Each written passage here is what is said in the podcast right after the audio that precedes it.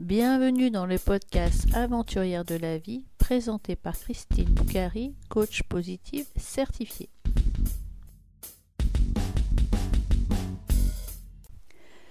Bonjour chers auditeurs et chères auditrices, dans cet épisode 2, je reçois Virginie Delalande. Vous allez remarquer, elle a une particularité, et malgré cette particularité, nous avons pu mener cette interview dans de bonnes conditions. Vous connaissez certainement Virginie, qui a été en finale du grand oral de Laurent Ruquier pour le concours d'éloquence sur France 2 en 2019. En 2020, elle a été élue parmi les femmes les plus inspirantes par le magazine Forbes. Installez-vous bien confortablement et écoutez le message de Virginie, c'est une femme vraiment inspirante. Bonjour Virginie, comment vas-tu? Mais très très bien. Et toi? Je suis très très heureuse de faire cette interview avec toi. Tu es une véritable aventurière de la vie. Je t'ai entendu en conférence, j'en ai entendu parler aussi de toi euh, par euh, la personne qui m'a appris à être conférencière aussi, même si euh, je n'ai pas encore donné de conférence. Et j'ai eu aussi l'occasion de lire ton livre, Abandonnez jamais, dont on reparlera peut-être plutôt vers la fin de l'interview. Tu as une particularité, je préfère utiliser ce mot que handicap. Est-ce que tu peux nous expliquer un petit peu les premières années de ta vie et quelles particularités tu as? Alors, ma particularité que j'ai est que je suis sur une profil de naissance. Mes parents ont découvert ma surdité, j'ai 29 mois. Et euh, très vite, les problèmes se sont un petit peu enchaînés pour eux. Ah, notre fille ne parlera jamais, comment ça va se passer? Euh, l'école, euh, et puis avec les autres, etc. Et finalement, euh, malgré le diagnostic très péjoratif du médecin, j'ai appris à parler en orthophonie, où j'allais à réseau deux, trois fois par semaine. Ensuite, pour une école, j'étais scolarisée dans une école complètement normale, jusqu'en CMA, c'est-à-dire à l'âge de 9 ans, où j'ai atterri à Paris une école spécialisée. Et euh, cette école spécialisée a vraiment été un bonheur parce que pour la première fois, je ne me sentais pas différente des autres, je me sentais même particulièrement accueillie du fait de ma singularité. Tout le monde voulait apprendre euh, euh, la langue française par le complété, tout le monde voulait essayer mes appareils. Bref, c'était vraiment une période très, très amusante. Et puis, euh, à titre personnel, euh, je n'ai, les premières années en tout cas, euh, jamais eu de problème avec mon handicap lui-même. Il faisait partie de moi, je ne me sentais pas différent des autres. En revanche, j'ai pris conscience véritablement du regard des autres à l'âge de 8 ans. Et à partir de là, effectivement, ça a été compliqué pour moi dans le sens où me suis rendu compte que les comportements n'étaient pas les mêmes avec moi et avec d'autres enfants. Donc, j'ai commencé à observer justement ces différences et à m'apercevoir qu'elles étaient quand même vraiment très, très importantes. Donc, je m'interrogeais sur la place finalement de mon handicap de la société et que j'étais au même niveau que les autres. Qui était sûr, c'est que intellectuellement je l'étais, mais euh, je voyais bien qu'il y avait des difficultés à suivre euh, en classe que les autres n'avaient pas, que euh, dans les situations de groupe, c'était compliqué pour moi, alors que pour d'autres pas. Et donc, comment finalement je devais me considérer moi avec ces différences? Mon fils m'a posé une question hier que je trouve pertinente. Comment peut-on apprendre à parler si on est sourde de naissance? Alors, la réponse que je trouve dans mon livre est que, effectivement, tous les bébés, même sur babille. Donc, l'idée en orthophonie est de commencer par essayer de conserver ce babillard, puis que le bébé sûr n'entende pas les parents lui répondre ou l'entourage lui répondre, perd petit à petit ce babillard. Et euh, à partir de cette son complètement naturelle, on va essayer de fabriquer les autres en essayant de comprendre comment on positionne les dents, la langue, euh, euh, par rapport au palais, par rapport au dos, euh, au devant, derrière, le souffle, et puis comment on fait pour sortir à Et tout ça, c'est des années d'apprentissage. Et à chaque fois, pour valider à hop, on en améliore un autre.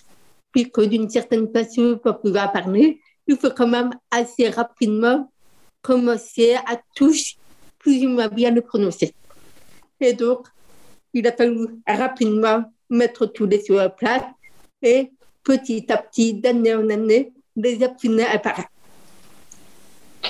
D'accord. Donc, c'est un long travail d'orthophonie. 20 ans, je crois, c'est ça? C'est un énorme travail parce qu'effectivement, ça a duré 20 ans, en sachant que encore aujourd'hui, je reprends tous les 3-4 ans quatre serments d'orthophonie pour euh, corriger les mauvaises habitudes prises euh, pendant les 3-4 ans.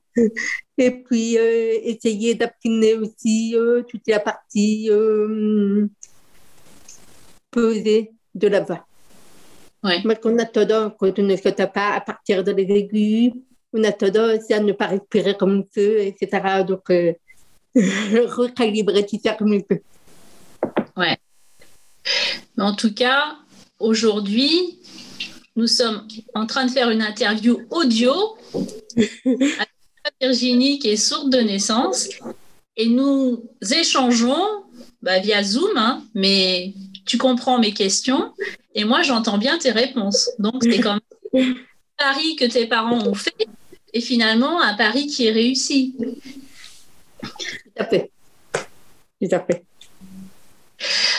Dis-moi alors, euh, quels sont les, ton parcours euh, au niveau de, du primaire, du collège et du lycée? Donc, tu as été dans des, un parcours euh, avec un parcours classique.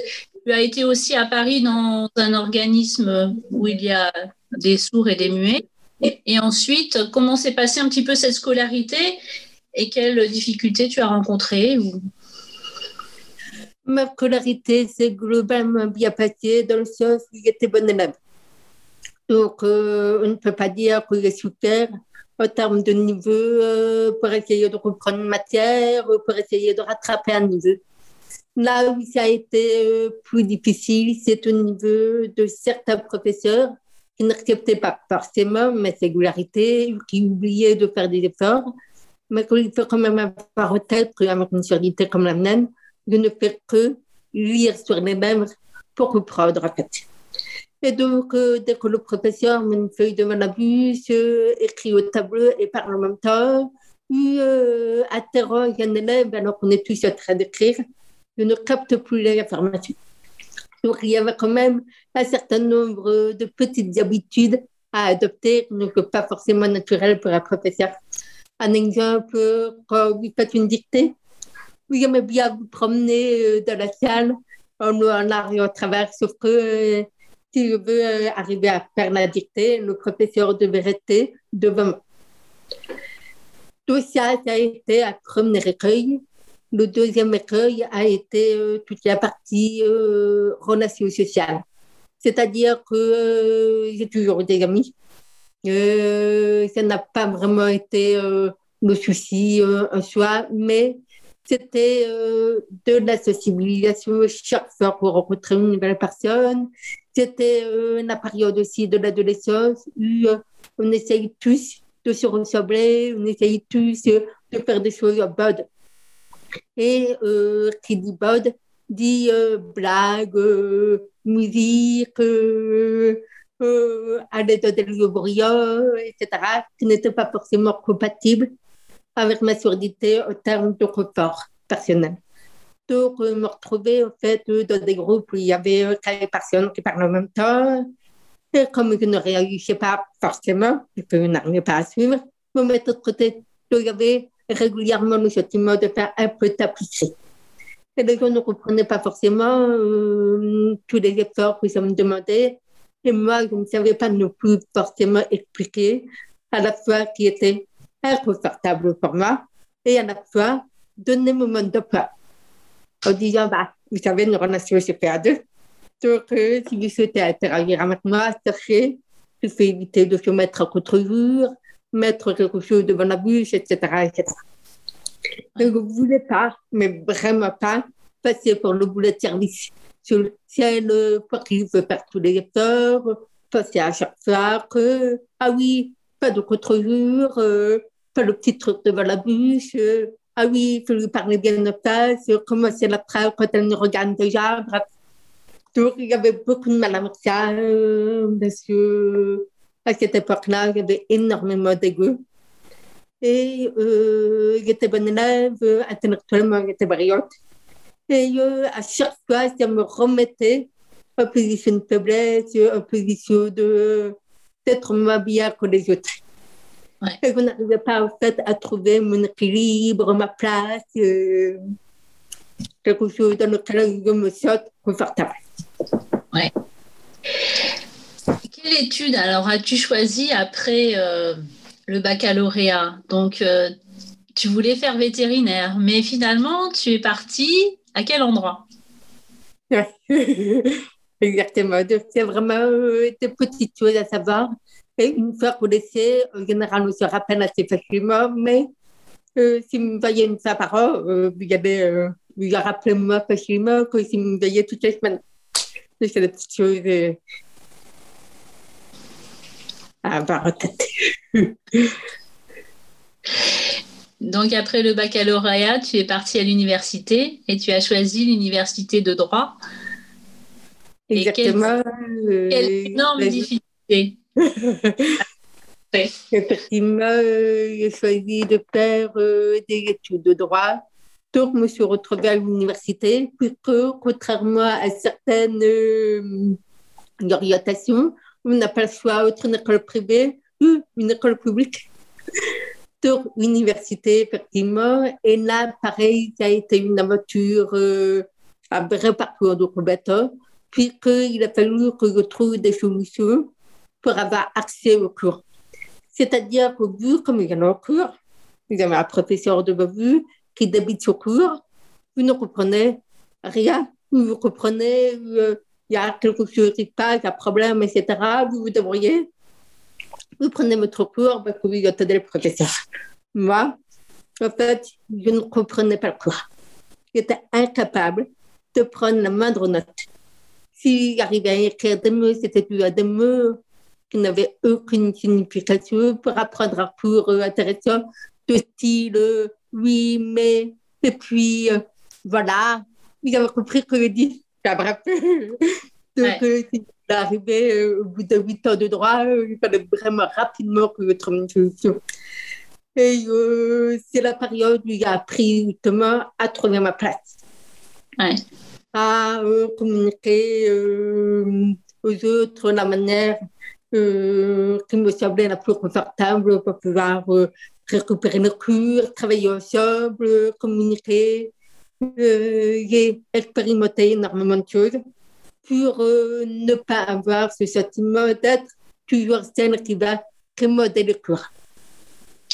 D'accord. C'est-à-dire, oui, s'il te plaît, euh, que ça ne pas de me passer ton cours euh, à tous les cours. Ouais. Et, euh, et puis, euh, que je peux te le rendre demain ou la semaine prochaine enfin, voilà.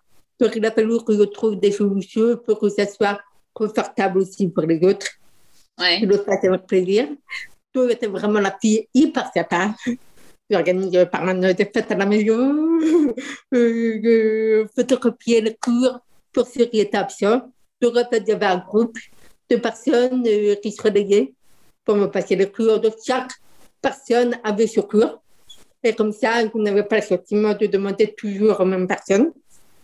Et puis, euh, après, petit à petit, euh, j'ai affiné la technique pour devenir utile, moi aussi. Donc, pendant que je prenais les cours, moi, je fichais pour avoir, en fait, euh, des filles de révision. Ouais. Donc, tu as trouvé la.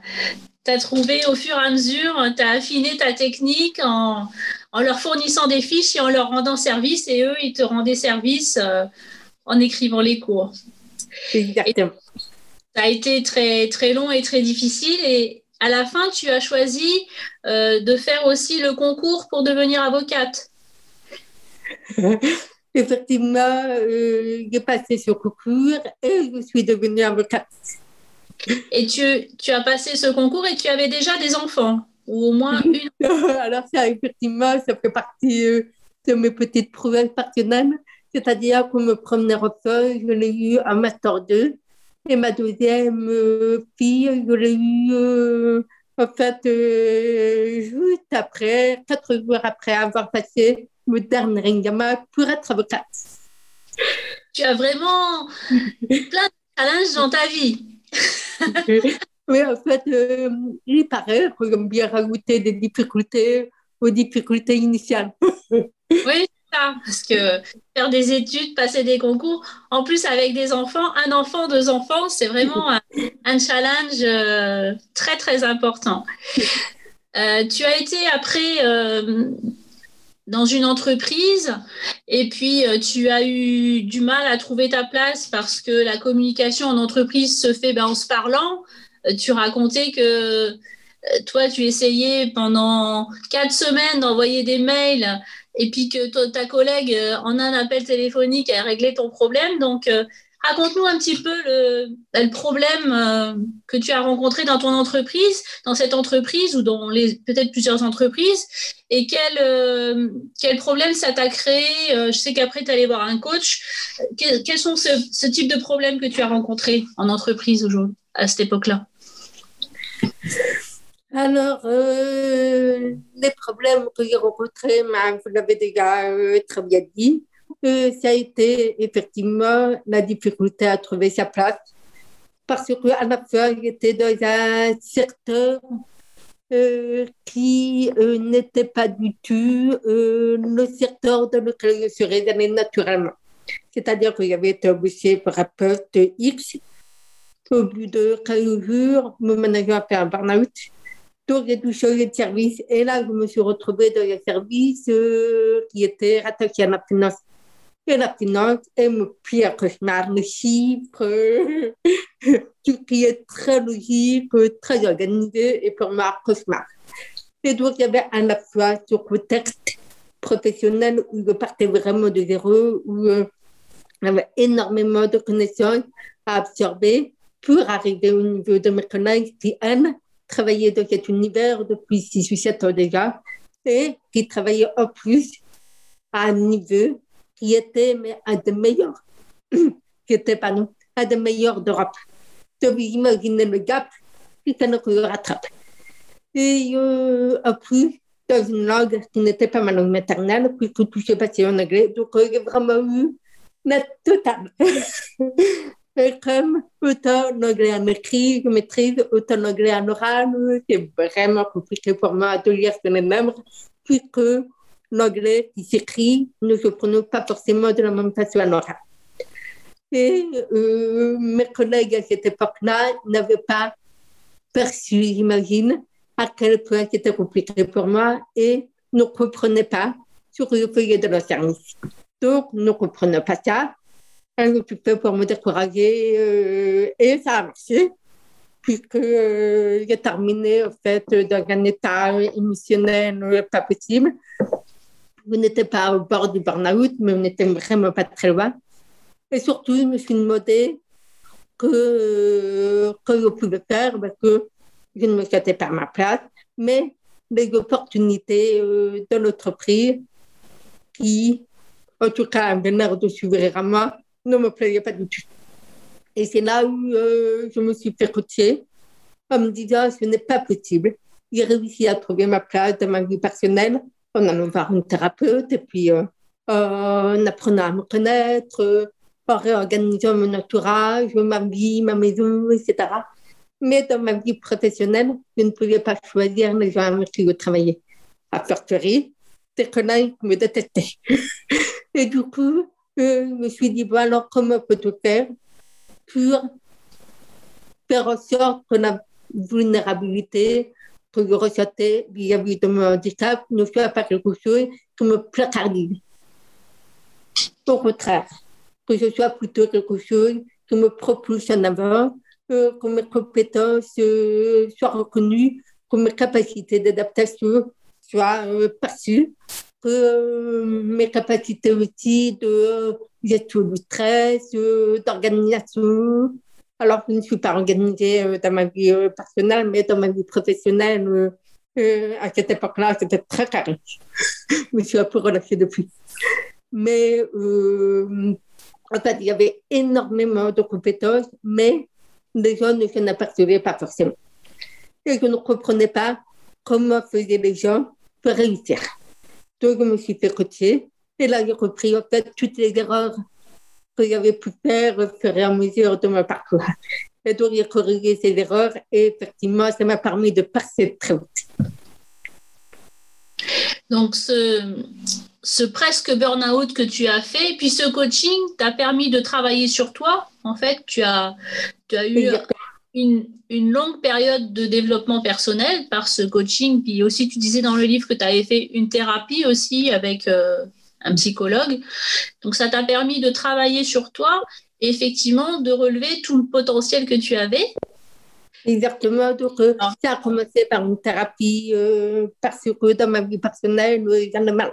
En fait, je cherchais complètement ma place et dans ma vie personnelle et dans ma vie professionnelle. Et euh, la thérapie, m'a permis de décharger un petit peu toutes mes valises. Tout ce me tirait vers le bas en permanence, euh, tout ce que je ressassais. Utile, euh, j'ai vu là, il a fait une grimace, ça veut dire qu'il est obligé de se concentrer pour m'écouter. Tout ça veut dire que je parle mal, ça veut dire que ne s'intéresse pas à moi, nanana, tout était en fait dans un schéma euh, très négatif, la spirale euh, des Donc on a cassé ça. Et après, euh, cette femme m'a permis aussi d'apprendre à me connaître. Ok, j'ai un handicap, mais je ne suis pas mon handicap. Je suis bien plus ça, bien plus riche, bien plus varié, plus intéressant. Et donc, on est allé explorer toute cette partie qui, justement, méritait d'être connue. J'ai appris à connaître mes qualités, à connaître mes forces, mes valeurs, un certain nombre de choses, comment fonctionner euh, justement dans la difficulté, quelles étaient les choses qui me mettaient en difficulté, quelles étaient les choses sur lesquelles je pouvais agir pour que ça n'arrive plus, pour me protéger, et quelles étaient les choses pour lesquelles je ne pouvais rien faire. Et à ce moment-là, quels étaient mes choix possibles? C'est que je subissais, mais en connaissant de cause et pour un objectif précis, je que me protéger justement de cette tâche que je suis obligée de subir. Oui, ça pouvait me faire mal, etc. Tout repas, ça m'a permis de clarifier tout ça euh, et je suis rentrée dans le développement personnel à l'issue de ça, parce que c'était la continuité d'un point de vue personnel. Et le coaching est arrivé de la vie professionnelle, mais 3-4 ans après. Ouais. C'est un long chemin que tu as fait, mais qui, est, qui était nécessaire mm. pour devenir. Euh, et donc, euh, qu'est-ce que, qu'est-ce que tu fais aujourd'hui? On te connaît. Euh, il y a beaucoup de monde qui te connaît en tant que conférencière. Tu as aussi participé au prix d'éloquence de France 2. Peux-tu nous parler de ta vie professionnelle bah, d'après cette période en entreprise? euh, Alors oui, euh, donc euh, j'ai participé au Grand Oral sur France 2 et ça a vraiment été une expérience absolument extraordinaire puisque ça m'a appris énormément de choses par rapport au regard des autres. Parce que prendre la parole en public, c'est une chose. Quand on sait qu'il y a 200 personnes dans la salle, et se dire qu'on va être vu par 2, 3, 4 millions de personnes en même temps, le même soir, c'est autre chose. et donc, euh, ça a vraiment été un moment où euh, j'ai décidé en fait de m'autoriser à aller tutoyer les étoiles. Arrêter d'avoir peur. D'avoir peur d'une voix différente. Oui, j'ai une voix différente qui oblige les gens à faire des efforts. Et en même temps, en tant que conférencière, c'est aussi une énorme qualité. C'est-à-dire que les gens sont obligés de m'écouter pour me comprendre. Et après, je peux t'embarquer dans ma conférence et par ton hypnose. De ils ont une capacité d'absorption des messages que je vais leur partager beaucoup plus forte. Et quand il se réveille, fin de la conférence, il me dit, mais tu nous as touché, mais vraiment profondeur. Euh, euh, tu as tapé euh, au niveau de l'inconscient, tu as généré chez nous des volontés de changer, tu nous as reboosté, mais comme on n'a jamais été reboosté depuis plusieurs années, etc. etc. Et c'est drôle parce que quand les gens me disent, mais alors, qu'est-ce qui fait ton succès La réponse est, ma va. Donc, tout ce qui était pour moi a priori négatif devient aujourd'hui une partie. Ouais. Euh, la deuxième chose que ça m'a apporté euh, d'un point de vue professionnel, c'est euh, la possibilité de contribuer à changer le regard de la société sur la différence et sur le handicap, puisque c'est la différence qu'il y a quand même. Mais le vrai message de fond, c'est la diversité au sens large du terme est une richesse une chance pour les autres. Parce qu'elle nous ouvre à soi des possibles, elle nous montre que toutes les croyances que nous pouvons avoir ne sont pas forcément intelligibles, que nous pouvons changer à tout moment, faire autrement, euh, explorer des parties de nous-mêmes qu'on ne connaissait pas tout au long de notre vie. Je trouve ça passionnant. Ouais. C'est effectivement passionnant de t'écouter en conférence. Tu as. C'est vraiment le titre de ton livre, euh, Abandonner jamais. C'est vraiment cette persévérance qui t'a emmené jusqu'aux étoiles euh, de France 2 et jusqu'aux étoiles euh, où tu es aujourd'hui. Si tu n'avais pas persévéré dans tes études avec toutes les difficultés, les professeurs qui, qui se cachent pour parler, les amis, enfin les collègues de, de promotion qui, bah, qui sont, peuvent être fatigués de tes demandes, etc. Si tu n'avais pas eu une persévérance euh, constante, tu n'aurais pas pu aller jusqu'en haut. Ouais, ouais. Exactement. Et d'ailleurs, euh, il y a eu aussi une réflexion sur ce que voulait dire la persévérance. Parce qu'il y a parfois des moments où il faut savoir abandonner. C'est-à-dire tous les moments où ça se retourne contre soi. Où ça nous fait vivre même vraiment en affaire, ça veut dire qu'on n'a pas trouvé la bonne façon de faire. Donc, il faut changer de manière de faire. Donc, on est persévérant dans l'objectif. On n'est pas têtu, on n'est pas abolié, qui tape dans le mur de manière. de manière. Euh, voilà. Donc, euh, euh, c'est vraiment cette expérience aujourd'hui que je partage. J'ai une conférence euh, qui est ma conférence signature, qui s'appelle Comme livre, abandonné, jamais. Et après, j'ai développé d'autres parties. La deuxième, c'est sur miser sur la diversité. Donc, comment faire de la diversité un levier de performance pour les entreprises? Et la troisième conférence, c'est le pouvoir de la différence pour toutes les personnes qui, comme moi, ont du mal à trouver leur place. Mm. Et la quatrième que je suis en train de préparer, qui est pour les femmes, pour les aider à exploser leur profondeur et à tutoyer les étoiles, elles aussi. Ouais.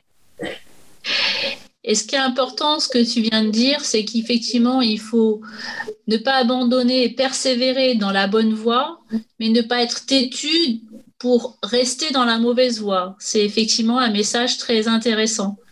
Oui.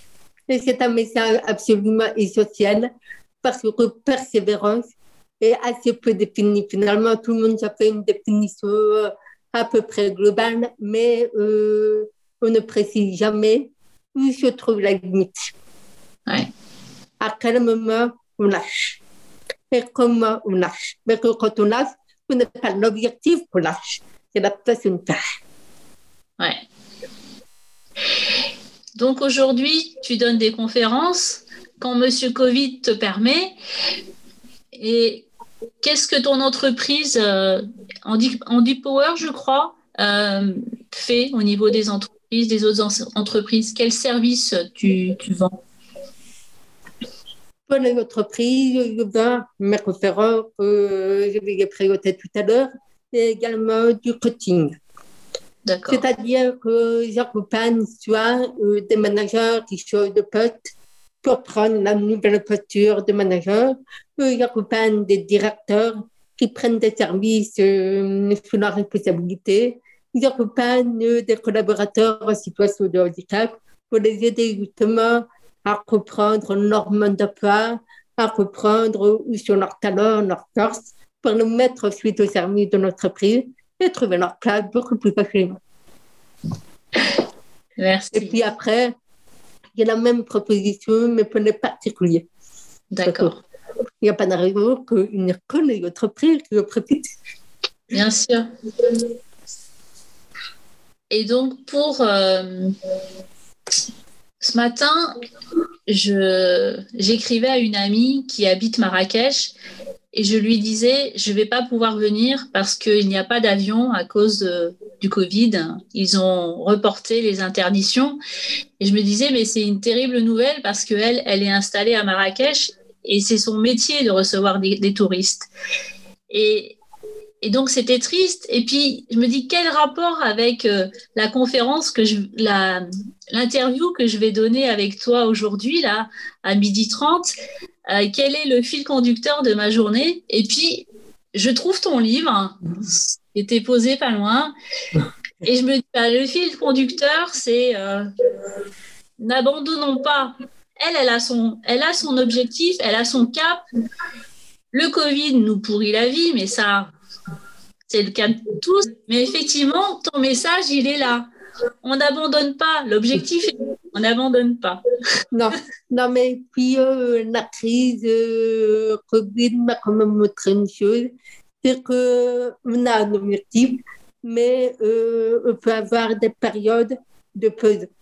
C'est-à-dire, typiquement, toutes les personnes qui sont dans l'événementiel, dans la restauration, etc., chaque fois qu'on a permis ce type d'établissement, bah, on a mis toutes ces personnes soit au chômage, soit en situation financière compliquée. Et donc, il ne faut pas y avoir peur, pendant cette période, de mettre de côté l'objectif qu'on avait, c'est-à-dire notre activité professionnelle, et actif et financier, et euh, en termes d'organisation, pour faire autre chose, en sachant que c'est purement temporaire et vivre autre chose, une expérience euh, qui nous sort complètement de notre zone de confort, de confort pardon, nous permet aussi d'apprendre des choses qui pourront nous servir dans notre projet. Donc, ne pas hésiter à sortir de cette zone de à essayer des choses. Et là, j'ai euh, une illustration avec euh, la conférence, typiquement, où euh, très longtemps, j'entendais le conférencier dire, on va mourir, c'est affreux, tout après au ciel, l'auditentiel, ça ne marchera jamais de la même façon. Et puis, euh, avec les gens, euh, la connexion euh, ne va pas faire de la même façon, etc. Et on s'aperçoit qu'aujourd'hui, les événements qui sont organisés sont de plus en plus hybrides. C'est-à-dire qu'on a une partie en présentiel avec certains intervenants une partie auditentielle.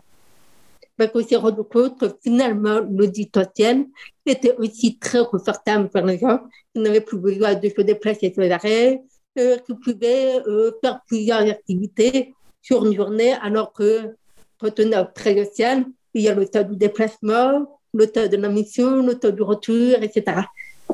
Et en fait, on s'aperçoit qu'en étant flexible, vous découvrez en fait que ça peut être mieux, plus confortable, plus différent, mais tout aussi intéressant. Ouais, c'est vrai. C'est vrai que le Covid nous fait sortir de notre zone de confort, de notre zone de routine, comme j'aime bien le dire. C'est ça. Et donc, tu as découvert les conférences en distanciel. Tu as découvert les, conférences en distanciel à cause du Covid, finalement, je crois. C'est ça? Alors, euh, moi, je fais beaucoup de distanciel en ce moment. Il m'est arrivé depuis septembre de faire deux présentiels. J'en ai fait un troisième hier, mais qui était enregistré, donc euh, c'est pas vraiment du présentiel. Ouais. Et euh, en fait, pour moi, le plaisir est le même. C'est partagé. c'est Ok. transmettre. Mais c'est vrai que l'inconvénient est qu'on n'a pas le retour immédiat. Ouais. On C'est n'a un pas petit- la chaleur humaine, l'énergie euh, qui se dégage des personnes d'une table, etc. Mais à part ça, honnêtement, euh, le retour, les ai bien après, avec des petits messages, des personnes qui m'appellent, etc. Donc, euh, Ouais.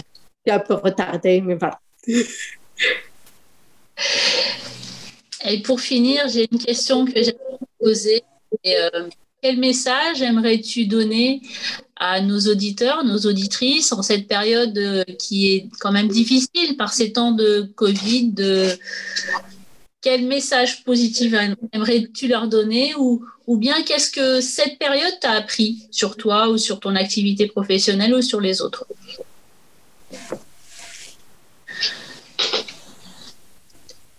Prenez soin de vous.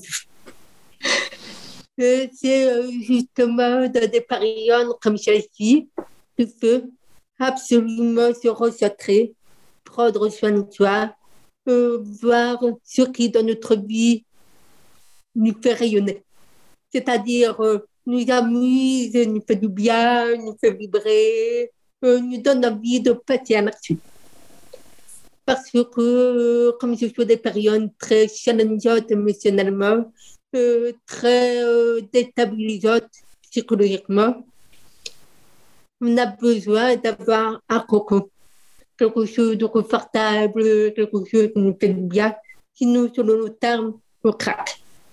On use toutes nos énergies, euh, tout- toutes nos réserves d'optimisme, machin, et ça, il faut absolument le recharger. Et la seule manière de le recharger, c'est en prenant soin de soi. Et en travaillant, quand on a la possibilité de le faire, des liens avec les gens.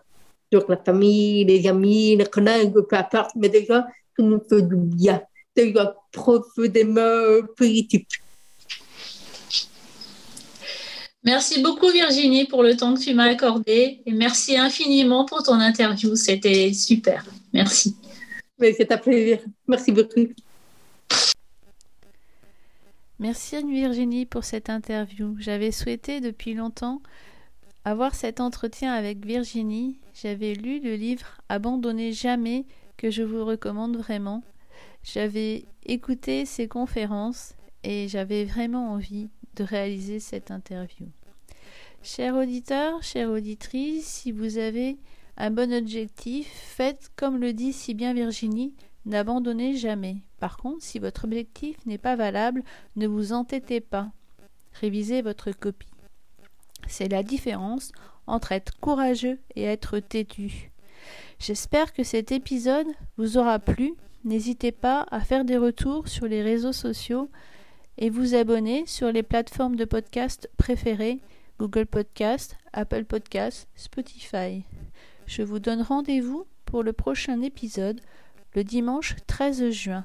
À bientôt sur le podcast Aventurière de la vie.